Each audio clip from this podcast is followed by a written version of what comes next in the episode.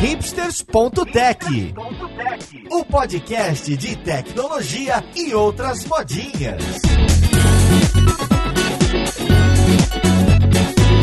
Olá, caríssimo ouvinte, seja muito bem-vindo a mais um episódio do seu podcast favorito. Meu nome é Paulo Silveira, esse aqui é o hipsters.tech e hoje a gente vai falar de ondas gravitacionais. Olha só, hein? Melhor ainda, a gente vai falar do background que elas geram e que dá para parece que dá pra gente ver depois. E você pode estar se perguntando o que, que isso tem a ver com tecnologia. E eu vou chegar lá. Vou chegar na associação dessas novas descobertas e como a gente trabalhando em conjunto pode chegar em resultados incríveis com soluções e estratégias que, no geral, são bastante simples da gente entender. Então vamos lá pro podcast para ver com quem que a gente vai conversar.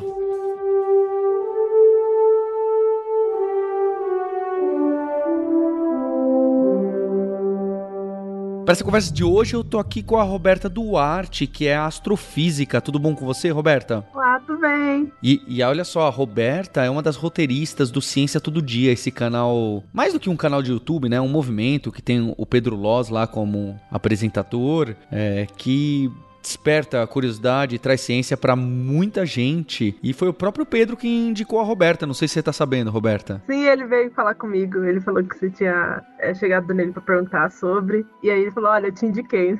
Aí eu falei: ah, Nossa, legal, obrigado. e junto com a Roberta, a gente tem a outra Roberta, nossa co-host, Roberta Arcoverde, que sempre quis estudar essa área. Não, não é isso, Roberta? Sempre. Era a minha primeira opção de faculdade, astrofísica. Não tinha lá em Pernambuco. Na época eu teria que fazer física e depois uma especialização, aí eu resolvi fazer ciência da computação, acabei gostando, deu certo, que bom. Mas até hoje gosto muito de astronomia e de propósito não li nada sobre a última descoberta, né, de, de enfim, que a gente vai discutir hoje no episódio, que é para chegar cheia de perguntas para outra Roberta também. Eu, eu já tenho spoilers aqui então, porque eu passei aí os dias dando uma estudada melhor, melhor, quero dizer, né? Eu passei lendo alguns artigos aí da, da ciência popular sobre esses acontecimentos. O, o que me deixa, assim, muito interessado mesmo é ver a comunidade científica trabalhando em conjunto para resolver um problema grande usando estratégias, né? Eu fico pensando, quem teve essa ideia foi genial, mas a ideia é simples. Sabe aquela ideia simples que alguém levanta a mão e fala e todo mundo olha para a pessoa e fala: ah, "É, é isso aí, tem razão. Vamos, vamos por esse lado". É, é, o que eu fiquei com a impressão dessa descoberta. Eu acho que a Roberta vai acabar trazendo pra gente melhor, mas eu queria começar entendendo, Roberta, é, esses telescópios, acho que é esse o nome que eles usam, inclusive, esses telescópios que tentam, é, especialmente esses que começaram aqui no planeta Terra, a gente já vai chegar lá, esse detalhe é importante. Esses telescópios aqui no planeta Terra que tentam detectar as ondas gravitacionais, né? Então, pelo pouco que eu entendo, e você está mais que obrigado a me corrigir, é, determinados eventos cósmicos aí, astronômicos, causam uma, né, uma, uma mexida aí no, no, no espaço-tempo, causam uma mexidinha na onda gravitacional e mas tão pequena e é, forte, né? Mas muito longe que ela vai se propagar e quando ela chega aqui, cruza o caminho de um pontinho no universo, no planeta Terra, é basicamente indetectável, né? Tem uma oscilação em alguns lugares de gravidade e para detectar lá na, no começo do, dos anos 2000, o pessoal criou, né, isso que eles chamam de telescópio, aí com os espelhos, com 10 km, 3 km de distância, de tamanho, para tentar ver se havia alguma deturpação é, entre esses espelhos, né? Então eles medem através do, da luz, é que fosse detectável e que então foi porque uma gravidade ali foi alterada e pelo que eu entendi, aqui na Terra a gente consegue detectar centésimo de milésimo do tamanho de um próton se, se esse caminho foi, foi alterado, se esse espaço-tempo ali, se, né, se houve uma contração, uma dilatação ali é, de algo que passou por ali. E, e depois de um tempo o pessoal falou: opa, dá para detectar sim. Acho que é assim que a gente começa a detectar, né? Provar o que o Einstein lá atrás falou: olha, vai ter sim essas ondas. E só 100 anos depois a gente começou a detectar aqui no planeta Terra que essas ondas existem, são detectáveis, são frutos do buracos negros colidindo, estrelas de nêutron se colidindo, ou uma com outra, né? Pode ser também, pelo que eu entendi, uma estrela de nêutron com, com um buraco negro. E que essas coisas lá muito longe mesmo geram um efeitinho microscópico, é bobo de chamar né? É um, é um efeito subatômico, de, né? No, no, efeito prático, é subatômico o que muda e a gente consegue detectar. É, só isso para mim já seria incrível antes dessa, dessa descoberta. É por aí, Roberto? O que, que você me, me adiciona e me corrige? Não, é, é assim, é por aí. É, eu acho que assim, o Bom, o Kip Thorne, né, ele foi o cara por trás, ele foi o físico por trás dessa ideia de observar uma onda gravitacional, ele que começou com essa loucura toda. E até um fato curioso sobre o Kip Thorne, ele foi produtor do filme Interestelar, então ele estava até por trás do filme, e ele tem um livro incrível sobre o filme. E, bom, ele estava por trás dessa, dessa descoberta, né, das ondas gravitacionais, e foi em 2015 que fez a primeira observação. A ideia do Kip Thorne era basicamente colocar dois espelhos e um laser, dois lasers, na verdade, né, que era, ele se dividia, né, o laser um ia para um lado e o outro ia para outro, como se fosse um caminho de L, e quando chegasse, eles colocassem, eles colocavam em uma certa fase, em uma certa frequência, que quando os lasers batessem no espelho no final de cada ponta do L e voltasse, eles se cancelariam, né? A luz, uma cancelaria com a outra. E aí o que ele chegou à conclusão é que se uma onda gravitacional passasse por um dos lasers, obviamente quando a luz se encontrasse no, no, no, na ponta do L, né, no centro do L ali, ela não ia se cancelar, né? Porque se eles estavam medindo o cancelamento, então se não tivesse cancelamento é porque alguma coisa aconteceu no, no trajeto. E aí, em 2015, eles tiveram essa observação, né, no, no LIGO, o, o Observatório LIGO, e que é Laser Interferometer é, Observatory, é, Gravitational Observatory. Então tem isso, né, Roberta? Chama observatório, não chama telescópio, né? A gente chama de observatório, é isso? Sim, é, mas acho que no final pode usar. É que telescópio em geral a gente usa mais para luz, mas é bem comum as pessoas utiliza, utilizarem telescópio nesse caso também, mesmo sendo voltado mais para o fato da luz, né? Mas, enfim, mas o nome oficial mesmo acaba sendo observatório. E aí ele chegou essa, ele conseguiram observar em 2015, foi uma, uma, assim, uma grande descoberta, teve vários lugares, anunciou essa descoberta. Em 2017 ele levou o prêmio Nobel por essa descoberta né? E aí, isso foi na Terra. E aí, uma das grandes questões do LIGO, assim, ele, claro, depois dessa descoberta teve várias outras, veio de outros buracos negros, veio de estrelas de nêutron, veio várias e várias descobertas. Mas o grande problema do LIGO em si, ele tem uma limitação, que ele só consegue observar em uma certa frequência, que é uma, são frequências que a gente considera alta. Isso porque tá na Terra, e, enfim, é, a, e a Terra, assim, a gente tem, tem um limite para esse observatório, né? No caso do LIGO é alguns quilômetros. E aí, frequências menores precisaria de um observatório maior. E quando a gente fala maior, é maior do que o planeta Terra. Então, assim, é uma coisa que pra gente não. Assim, não, não faz muito sentido, né? Porque maior que a Terra não tem como algo maior que a Terra. E aí foi quando, né, é, veio essa ideia de colocar, então, ter essas observações desses objetos supermassivos, que são buracos negros supermassivos, é, a colisão entre eles, utilizando o que a gente tem a nossa visão, né? Que são é, os objetos na, na galáxia. Mas basicamente sim, a gente utiliza a luz, mesmo. É até, é até, curioso, né? Porque a gente fala sobre. Quando a gente fala de ondas gravitacionais, a gente fala de astronomia multimensageira. Não depende da luz, mas na, na realidade, é, indiretamente depende sim é, do trajeto da luz, né? Então a gente sempre vê a variação no trajetório da luz como uma observação de ondas gravitacionais. Eu queria dar só um passo para trás, porque o Paulo, na sua eloquência e no seu conhecimento, né, de, de astronomia, é, entrou com ondas gravitacionais gravitacionais logo de, de, cara, né? E falou da detecção delas, que é o, a questão que a gente vai abordar nesse episódio. Mas eu queria só dar um passo para trás e explicar o que são ondas gravitacionais, em primeiro lugar, e por que, que elas são interessantes, né? Por que, que elas são importantes? O que, que elas trazem pra gente de entendimento, né? Como que elas melhoram o nosso entendimento do universo? Então, bom, a gente pode voltar bem para trás mesmo, porque tudo começa com Einstein. Em 1908, o Einstein, ele é, popularizou uma ideia que já vinha antes de um físico chamado Minkowski, que o universo ele é feito de um tecido que ele chamou de tecido do espaço-tempo que seriam três dimensões espaciais que nós estamos acostumados, que são frente, trás, cima, embaixo, direita e esquerda, e uma dimensão temporal, né? Para Einstein, tempo é uma dimensão, coisa que antes, é, antes de Minkowski, de Einstein, era tempo não era uma dimensão, né? Tempo era uma coisa absoluta. Mas para Einstein, é, ele chegou à conclusão. Alguns anos depois, ele percebeu que a distorção do espaço-tempo, é, ele pode ser distorcido por matéria ou energia, causa um fenômeno que a gente conhece como gravidade. Então, a Terra está é, distorcendo o espaço-tempo e é por isso que nós estamos presos à superfície da Terra, porque ela causa essa curvatura e isso é o que a gente é, sente como gravidade, né? E aí o, ele percebeu então, né, que tinha essa possibilidade de distorção, mas mais ainda ele percebeu que essa distorção ela pode se propagar, mais ou menos como uma onda se propaga no, na água, né?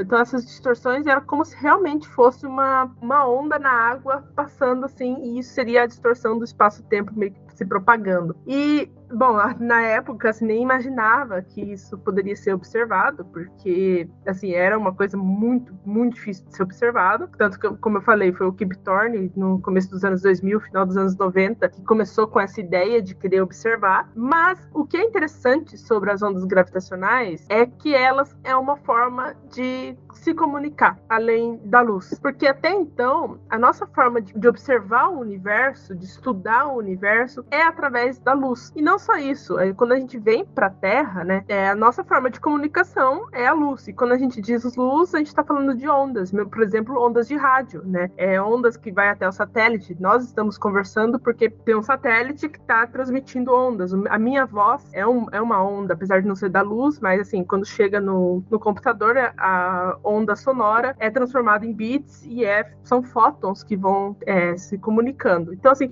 tudo a gente depende de, de luz, basicamente, né? As ondas gravitacionais oferecem uma outra forma de observar o universo. Então, por isso que ela leva o nome de astronomia multimensageira, porque é uma outra forma de observar o universo e chegar essa informação até nós. E, uma, e coisas que onde a luz é, acaba sendo limitada, as ondas gravitacionais conseguem é, trazer a informação, por exemplo, esse, esse ruído é, do universo de buracos negros se colidindo. E, e Roberta, aqui para esclarecer, a gente está preso no planeta Terra por causa da gravidade que ela exerce, né? Com a gente. A onda gravitacional não é essa gravidade constante, né? É uma flutuação que vem de algum lugar, em alguma direção, que além né, das que a gente já está acontecendo de maneira constante, não sei se é essa palavra que eu deveria usar, vem uma ondinha e passa no meio, né? Cruzando o espaço, vindo lá de longe e, e passa. É algo assim, né? Além da, da, da gravidade, certo? Além da gravidade que a Terra exerce, nesse laser aí que estava entre os dois espelhos, passou uma que ninguém nem sabe direito de onde veio, mas algo gerou e, e, e passou. Bom, é, no caso do LIGO, a gente sabe exatamente quais, da onde veio, a gente sabe até a localização dessas, incrível, dessas ondas. Que incrível. É, sabe exatamente os objetos que se, que se formaram dali, quais os dois buracos negros, até a massa dos dois buracos negros é, é possível. Inclusive, até acho que foi em 2019 ou 2018, teve a primeira observação multimensageira, que foi de ondas gravitacionais de estrelas de nêutron, e observaram também é, a luz daquela colisão. Então, assim, teve, a gente observou em dois, duas fontes, né, tanto na luz quanto em, com ondas gravitacionais. Mas sim, a Terra ela tem essa, né, essa distorção do espaço-tempo constante e é, é até importante é, ressaltar. As ondas gravitacionais acontecem quando tem aceleração do espaço-tempo. Então, sempre quando tiver uma aceleração do espaço-tempo é, de uma massa, né, gera ondas gravitacionais. A Terra gera ondas gravitacionais porque ela está em aceleração em, ao, redor do Sol, né? Mas é baixíssimo. mas é muito baixa. Nós mesmos geramos ondas gravitacionais, mas assim, gente não consegue observar. Mas essa gravidade que nós sentimos, esse campo gravitacional que da Terra exerce em nós, é uma coisa constante, então assim, a gente consegue ver outras flutuações vindo de outros lugares. E aí vamos andar um pouquinho para frente de novo, voltar, né, agora que a gente fez esse detour, porque o que aconteceu, que você já deu uma, um pequeno uh, spoiler aqui, né, da, da, ideia de usar o universo, de usar objetos fora da Terra para realizar essas observações, eu vou falar o que aconteceu comigo. Né? Essa semana foi muito interessante porque eu, eu acompanho uma série de, de, contas e de influenciadores e de divulgadores científicos de, de ciência, uh, de astronomia, e teve um burburinho danado, assim, de umas semanas para cá, porque iria ter uma grande revelação, uma pesquisa, enfim, ia, iam anunciar uma grande descoberta e tal. E acabou que no dia dia do, do, anúncio eu perdi o anúncio e só soube depois, né, do que se tratava, que era uh, essa ideia de utilizar uh, pulsares. E, e, eu não li de novo, porque eu queria te perguntar, né, Roberta, para você explicar pra gente o que foi essa grande descoberta. Então vamos, por aí, né? O que, que foi que foi anunciado e qual a relevância disso que foi anunciado, né? O que, que muda agora na pesquisa de ondas gravitacionais com esse grande anúncio que, que saiu algumas semanas atrás, ou foi essa semana, agora não lembro. Então, é, é bom, você até falou de, de ter perdido o anúncio anúncio é, foi uma pena, porque assim, o anúncio foi vazado de madrugada, né? Vazou a informação de madrugada e por Meu isso. Deus! Sim, é, foi eu acho que umas duas da manhã, vazou. E aí a colaboração Nanograve, eles decidiram é, publicar todos os artigos de madrugada mesmo. Então eles nem esperaram até as duas para divulgar, eles simplesmente já anunciaram mesmo de madrugada. Tanto que eu acordei já com tudo na internet. Mas, bom, o que o nanograve ele já tinha como uma missão era justamente observar em uma frequência diferente do LIGO, né? O LIGO, ele tem essa limitação de observar em frequências maiores. Então, é, são buracos negros estelares que estão próximos, assim, entre aspas, né, na questão astronômica da Terra. Então, a gente consegue ver essas frequências maiores. Já os, os buracos negros supermassivos, eles estão muito mais distantes de nós e além disso, existe o fato da, do universo estar em expansão. Então, isso também é, faz com que a frequência mude, o comprimento de onda mude. Então vai para frequências menores e comprimentos maiores, né? Porque o universo está se expandindo, esse comprimento vai, aumentando também. E, e aí, então, o nanograve ele tinha essa ideia de observar esses comprimentos de ondas maiores e frequências menores. Não era uma tarefa fácil. Uma das principais é, ideias ali era justamente pegar essas, essas colisões de buracos negros supermassivos, é para entender melhor, porque teve um período no universo que teve muita colisão de buraco negro supermassivo, então entender melhor esse período do universo e também o que a gente chama é ruído de fundo, porque o ruído de fundo ele nos dá várias informações sobre a história do universo, né? E isso já veio, já veio uma coisa de muito tempo. A gente tem, por exemplo, a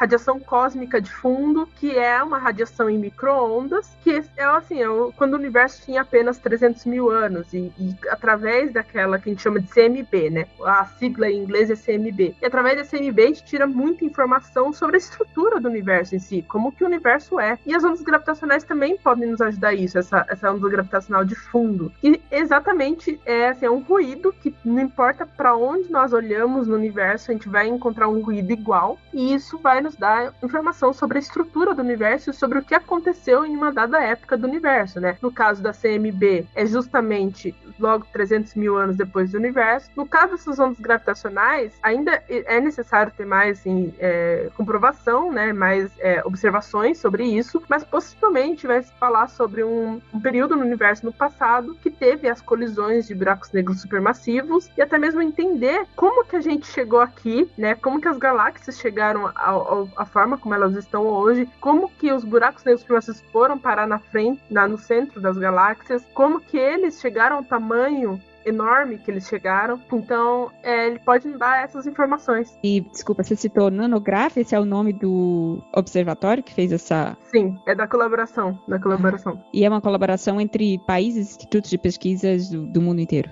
O nanograve em específico, ele é da América do Norte e ele tem de rádio que se são telescópios de luz, que é um está em Porto Rico, se não me engano, e um está em, no, nos Estados Unidos mesmo, é, na Virgínia, se não me engano. E, e bom, eles usam esse telescópio para analisar pulsares, né? Então eles pegam esse telescópio em rádio e eles começam a estudar pulsares. E por que então pulsares, né? Por que escolher os pulsares? Os pulsares, eles são estrelas de nêutron que rodam e assim, eles giram muito, muito rápido. E o interessante é que elas funcionam como farol. Elas são verdadeiros faróis, que nem farol que tem de barco assim, porque ela tem um jato de rádio, em ondas de rádio, que ela passa. E o mas o interessante disso é que ela é muito precisa. Ela é muito, muito exata, assim você sabe exatamente, assim, com questão de milésimo de milésimo de segundos. Ela é um reloginho, né? É um reloginho, assim, é um reloginho, nossa, assim, é, é muito exato. Então você sabe com uma precisão absurda quando que vai ser o próximo jato, quando o próximo jato vai passar na direção da Terra. E é isso que eles fazem. Eles fazem isso para vários pulsares, né? Não é só um. Eles medem vários e vários pulsares no, que estão espalhados aí pela galáxia. E eles fizeram um modelo que consegue medir exatamente quando que vai ser os próximos jatos. E aí o que eles fazem? Eles pegaram esses, essa observação por 15 anos. Então, em 15 anos, eles observaram todos os momentos que esses jatos chegaram na Terra e perceberam que em alguns momentos algo acontecia e não chegava na precisão que eles esperavam. Então, eles chegaram. Era um raio de gravidade passando na frente. Era gravidade passando na frente, e aí eles chegaram e perceberam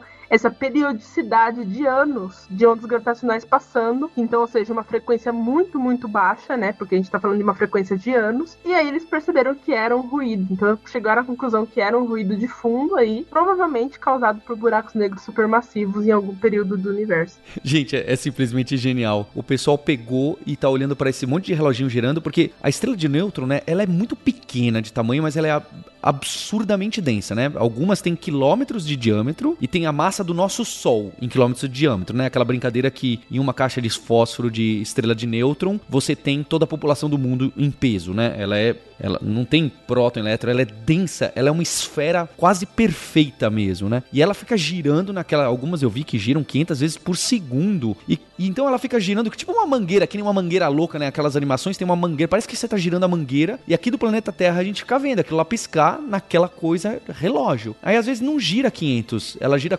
499.9999999 um belo dia, né? Fala, opa, e depois volta pro 500. O que que que, que aconteceu? E aí era, era um bicho que tinha passado ali na frente, ou sobrou lá de alguma coisa. É simplesmente incrível porque um ignorante como eu consigo entender a ideia por trás. Isso que eu acho fantástico. A Roberta tá aqui falando e os cientistas explicaram para nós que não entendemos de astronomia e a gente falou: "Ah, faz sentido, essas coisas deram para estar tá piscando direitinho, mas não, porque teve há 10 é, bilhões de anos atrás dois, dois buracos negros supermassivos bateram um no outro, ficaram girando entre si, até que houve a, um sugou o outro, gerou uma, uma distorção no, no espaço-tempo, fez um, um, um, um, e essa onda propagou e a gente consegue vê-la como um background, não é? E é algo que antes a gente não via, porque antes, é como a Roberta colocou, a gente via só luz, agora a gente vê e muito bem colocado pela Roberta, através da luz, né? Através da luz dos pulsares a gente conclui, a gente consegue enxergar outra coisa que não é visível e a gente abre um novo campo de possibilidades na astronomia. É, ó, eu tô arrepiado falando aqui. Sim, é, a gente e foi um campo assim, é muito recente, né? Porque a gente tá falando de algo que começou em 2015 e agora a gente tá vendo outras, né? Tanto que no mesmo dia que teve esse anúncio, teve um anúncio logo em seguida do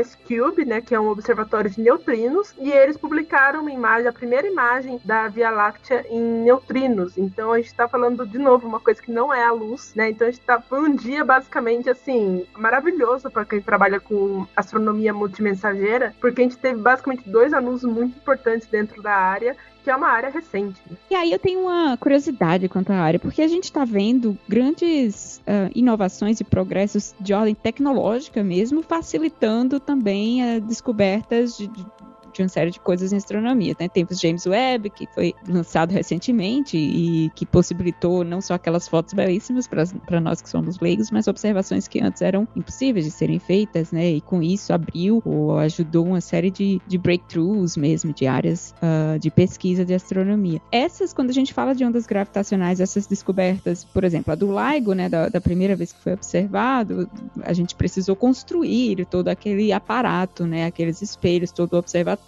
enfim. Para essa descoberta do nanograve, também houve de forma associada, assim, também foi necessário que construísse algo que antigamente tecnologicamente não seria viável, meio que, que explicando onde eu quero chegar. Essas descobertas elas seriam possíveis 50 anos atrás ou foi tecnologia que possibilitou que elas estivessem sendo feitas agora? Bom, no caso do, do laico, é, tem muita tecnologia associada ali que, bom, só nos anos 2000 mesmo que começou, né, ter esse boom, né, da tecnologia. Já o do nanograve, ele trabalha com rádio, né, ondas de rádio. E curiosamente, a radioastronomia, ela é uma área assim, não, não, não digo velha no sentido porque assim, se a gente for falar de velha em astronomia, é, a gente vai falar lá da época de Galileu, né? Mas, assim, já vem desde a da década de 50, de 60, né? A radioastronomia, ela é uma área, assim, muito importante dentro da astronomia, porque foi basicamente o, o primeiro passo, né?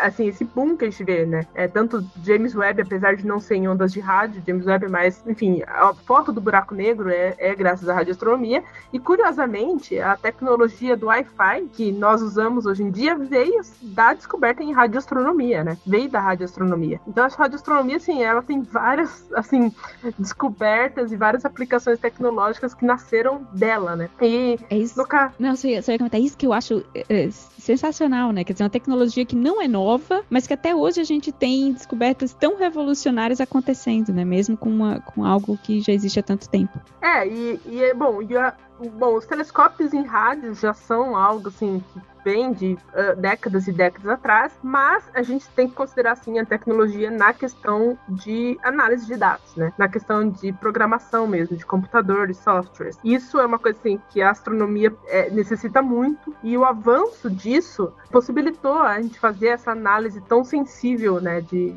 por exemplo, criar esses modelos que são modelos bastante complexos para conseguir prever a próxima, o próximo sinal. E curiosamente, acho que são duas vitórias para a tecnologia também. É, eu falei que, né, que são duas vitórias para astronomia multimensageira, mas também é para a área de, de, tecnologia, no sentido de softwares e hardware, porque o próprio IceCube, né, que foi a outra descoberta do mesmo dia, é, eles publicaram que, o, que aquela descoberta só foi possível graças a técnicas de inteligência artificial que décadas atrás não tinha, e essas técnicas facilitou algo que demoraria 75 anos para ser analisado, é, foi analisado em questões de meses por, por técnicas de inteligência artificial. Então a gente vê aí é, duas descobertas que mostram que é, esse avanço na questão de computação possibilitou ter essas descobertas. Olha que interessante, né? A gente tinha a capacidade de detectar, a gente não tinha condições de analisar a quantidade de dados detectados, né, talvez. E, e não só com novas técnicas de análise de dados, mas de IA, né, como você colocou. Hoje esse tipo de análise é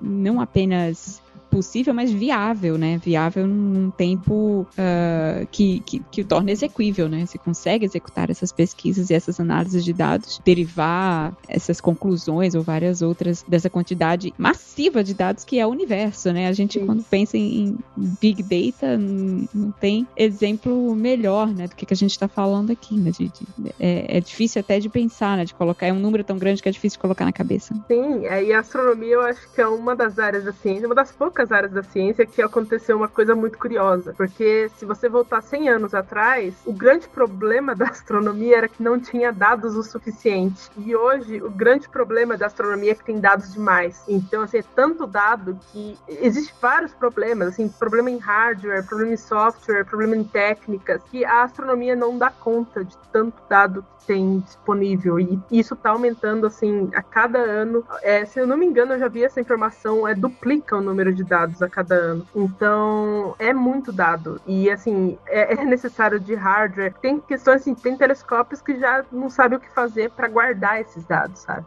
Então, é, é assim, astronomia é o, é o, problema de dados é real, assim. Sempre quando eu leio essas observações antigas, né, essa astronomia antiga é interessante porque a gente entende melhor, né? Aquele cientista que foi o primeiro que falou, olha, acho que a velocidade da luz existe, a luz tem uma velocidade, ela não é instantânea foi o, o, o que viu lá que a Io, né, a, a volta que ele dava em, em, Júpiter, às vezes ele media, né, e, e a medida é isso que a Roberta tá colocando, ele não tinha dado, ele anotava no papel de pão lá, né, usando aquelas janelas bem fixas no castelo e tal. Falava, opa, peraí, olha, o ciclo, eu acho que é umas 36 horas, alguma coisa assim, né, a revolução, e, e ele falava, olha, às vezes dá 35 horas, às vezes dá 35 e meia, às vezes dá 36, depois volta para 35, e isso era o quanto Júpiter se afastava ou se aproximava, né, então durante os 365 anos da Terra girando, a gente estava mais próximo de Júpiter ou mais longe de Júpiter, se afastando, se aproximando. E aí viu, e ele não tinha esse dado. Se ele tivesse esse dado muito bonitinho, ele já tinha detectado na hora. A questão naquela época era colher os dados e aí você concluir. E a Roberta tá colocando aqui pra gente que na astronomia agora mudou o jogo. A gente tem um monte de dados, agora falta a gente concluir,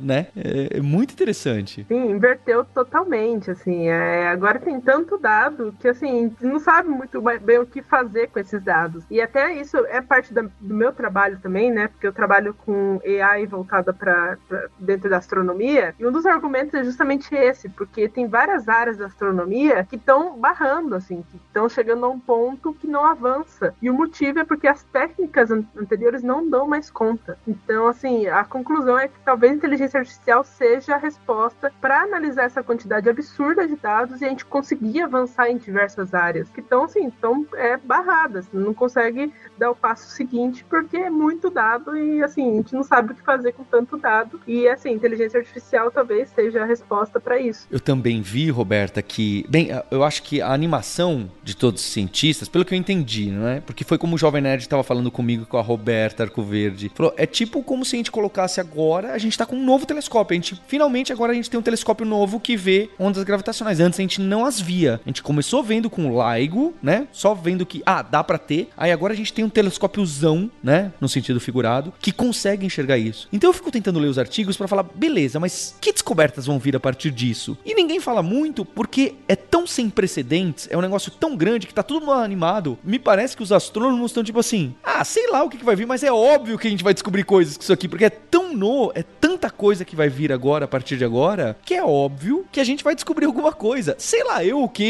mas eu vou descobrir, porque é, é tão uma frente tão nova que a gente antes não, não tinha acesso nenhum, que fique tranquilo, pessoal, a gente vai trazer notícias para você. Eu não sei o que, viu? Mas vai ter notícia aí chegando em breve. Me parece que é essa a animação da comunidade. Sim, é, eu acho que até em todas as áreas, é o mesmo quando a gente vai falar de James Webb, né? É, a gente não sabe o que, o que, que ia vir a partir dali. Tinha as missões, né? Tem as missões ali, as ideias, mas a gente nem imaginava o que, que ia vir. A gente tinha uma ideia do poderia vir, né? E com os gravitacionais é a mesma coisa, né? Eles já tinham esse, esse, essa missão de observar o ruído do universo. Ele tem outras missões também, que é sobre observar um, um, um buraco negro supermassivo em específico, assim, uma colisão em específica. Eles tinham algumas ideias, mas assim, não imaginava que poderia vir. Então, assim, a astronomia é, é sempre desse jeito. Mas acho que o, o curioso do, do universo, e isso eu falo até brincando com os amigos meus, é que não importa para onde você apontar o telescópio, você sempre vai descobrir uma coisa nova. Isso é, assim, é, a parte observacional da astronomia é interessante por causa disso. Você sempre vai encontrar uma coisa nova. Não importa onde você apontar o seu telescópio, não importa qual telescópio você usar, você vai encontrar uma coisa nova. E isso é, é, é incrível da astronomia. Roberto, e agora você é obrigada a lhe perguntar, porque você citou que você faz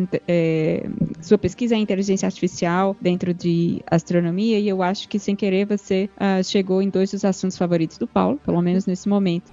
Então. Não é à toa que esse episódio está acontecendo. Então, eu queria que você, se você puder explicar um pouquinho qual é a sua pesquisa, onde que você aplica inteligência artificial, de que forma que ela ajuda especificamente no que você está pesquisando nesse momento. Bom, eu assim, eu comecei esse trabalho no mestrado, comecei, eu sou física de formação, mas eu comecei meu mestrado em astrofísica e curiosamente eu fiz física computacional, né? Então é uma mistura entre ciências da computação e física, é um curso que tem lá em São Carlos, na USP. E aí eu comecei esse mestrado e eu, bom, e existia um grande problema em 2018. Na real, esse problema persiste até hoje, mas que era justamente as questões de simulações. Simulação dentro da astronomia é um grande problema, porque a gente não consegue ter um universo dentro de um laboratório, muito menos um buraco negro dentro de um laboratório. Né? E aí a gente precisa de simulação. E simulação é basicamente pegar um monte de equação extremamente difícil, extremamente complexa e pedir para o computador resolver. E isso é muito complicado e demora muito tempo. É custoso computacionalmente, é custoso de forma temporal, demora muito. E isso estava é,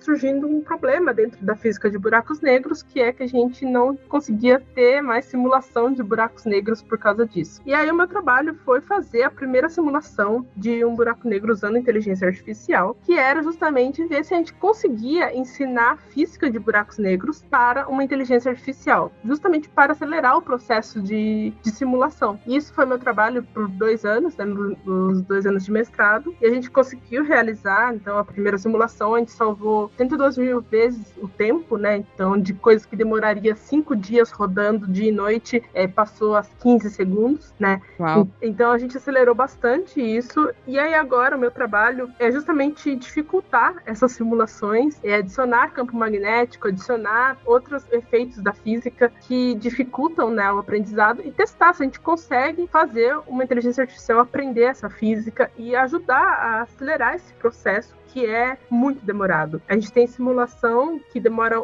um mês rodando dia e noite. Se você quer rodar 12, é, você precisa ficar um ano sem parar de noite e isso atrasa muito. Então, é, o meu trabalho é basicamente isso. É uma forma de acelerar a ciência, né? No caso, no meu caso, buracos negros, usando as técnicas de inteligência artificial. Mas no momento eu estou focando em um, uma física chamada MHD, uma mistura de dinâmica de fluidos com campos magnéticos, e isso pode ser aplicada em diversas áreas da, da astrofísica. Por exemplo, quando você quer simular uma estrela, ou o nascimento de uma estrela, ou até mesmo o universo, você vai ter que é, barrar com um MHD, que também não é uma coisa muito simples de, de resolver. Então, no momento agora, eu estou fazendo essa aplicação que seria uma forma geral dentro da, da astrofísica. É muito interessante. Obrigada por compartilhar um pouco com a gente. E, Roberto, eu também tinha visto, acho que foi ontem ou anteontem, que eles têm como proposta, essas propostas às vezes não saem do papel, né? Porque você pega aquelas listas do Wikipedia, próximos satélites e probes que vão ser mandados para o sistema solar, né? Metade daqueles nunca são concretizados. Mas eles têm o, o que chama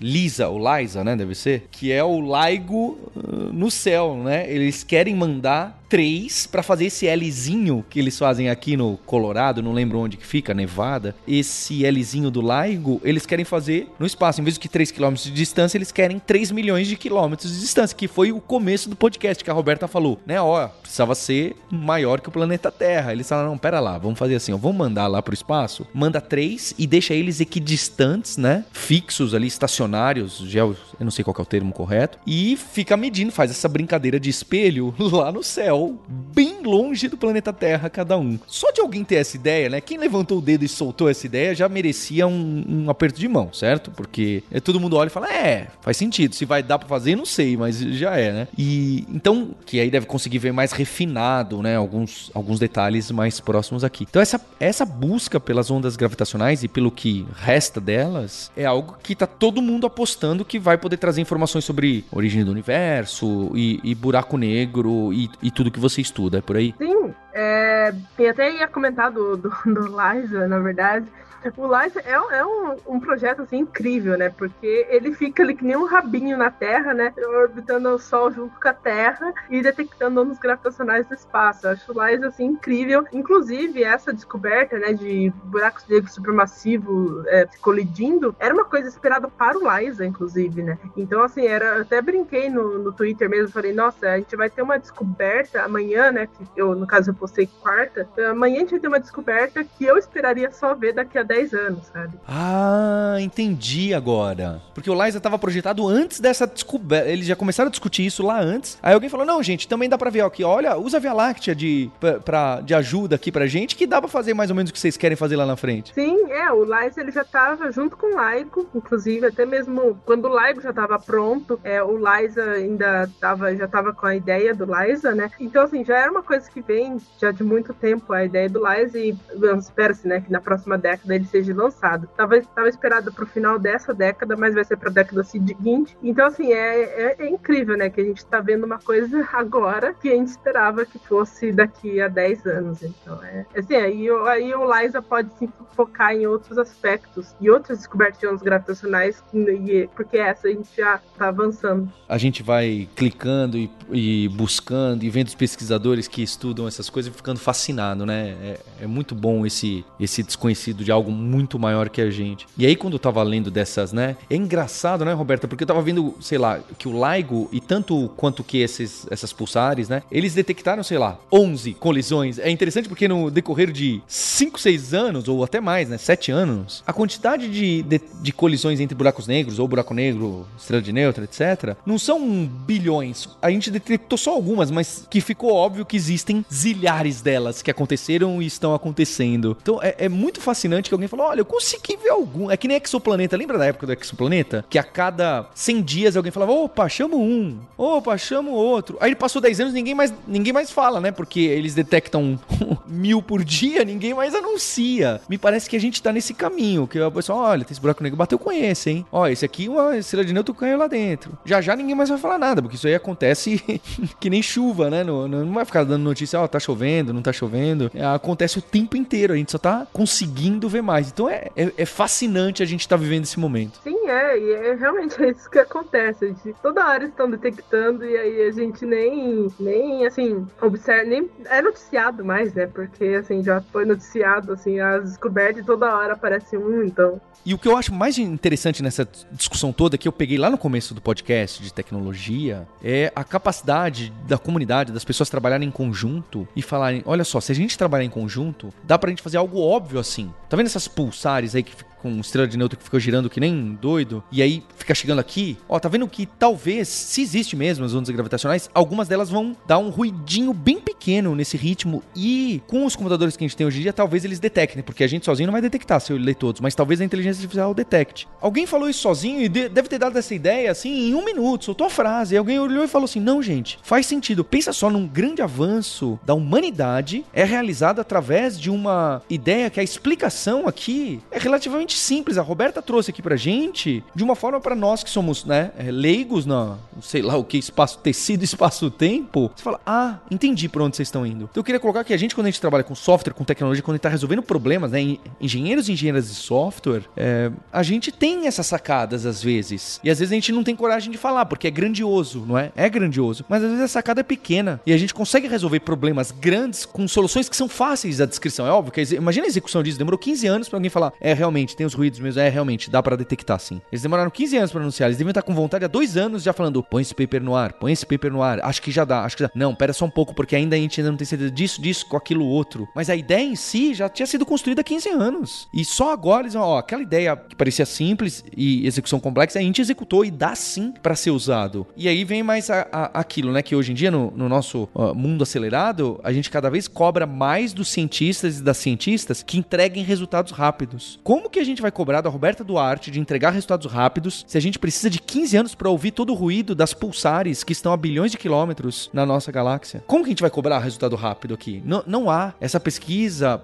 é, de fundamental, básica, ela demora décadas para ocorrer, né? É algo que eu costumo trazer muito, né? Tem muito aluno e aluna que fala, Paulo, como que eu, ah, nos próximos três meses eu queria aprender a falar isso? Começou errado, porque nos próximos três meses é difícil você aprender alguma coisa, né? Então, é, se o cientista falar assim, ó, no próximo ano a gente quer descobrir as ondas gravitacionais, o background, né, o que elas geram.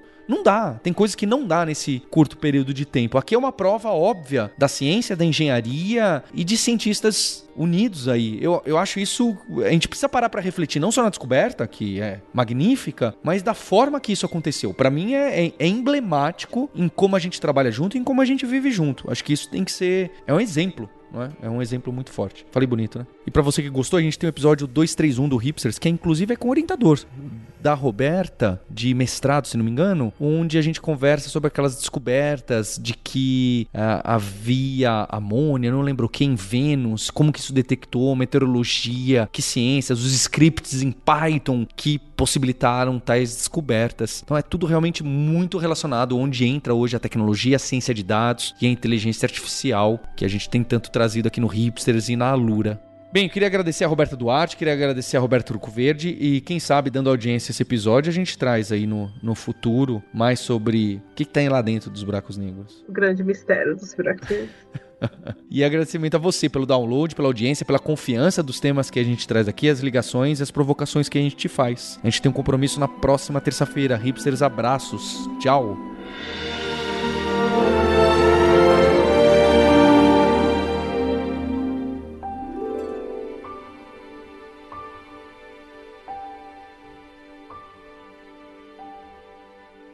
Se você já tem um caminho na carreira de tecnologia e está trabalhando com liderança, está trabalhando com gestão de time, ou como tech lead, ou tem muito interesse nessas carreiras onde são envolvidas também outras habilidades, o evento Dev Leaders Conference vai acontecer dia 11 de agosto. Se você entrar lá no devleaders.com.br, você vai ver todas as informações desse evento que acontece em São Paulo, que é a segunda edição, que a Alura tá tocando e a gente já tem palestrantes incríveis. Mais ainda, é um ambiente para você trocar ideias sobre gestão, sobre lideranças e sobre todas as outras carreiras que estão em volta do desenvolvimento de software. Eu te espero lá no DevLeaders.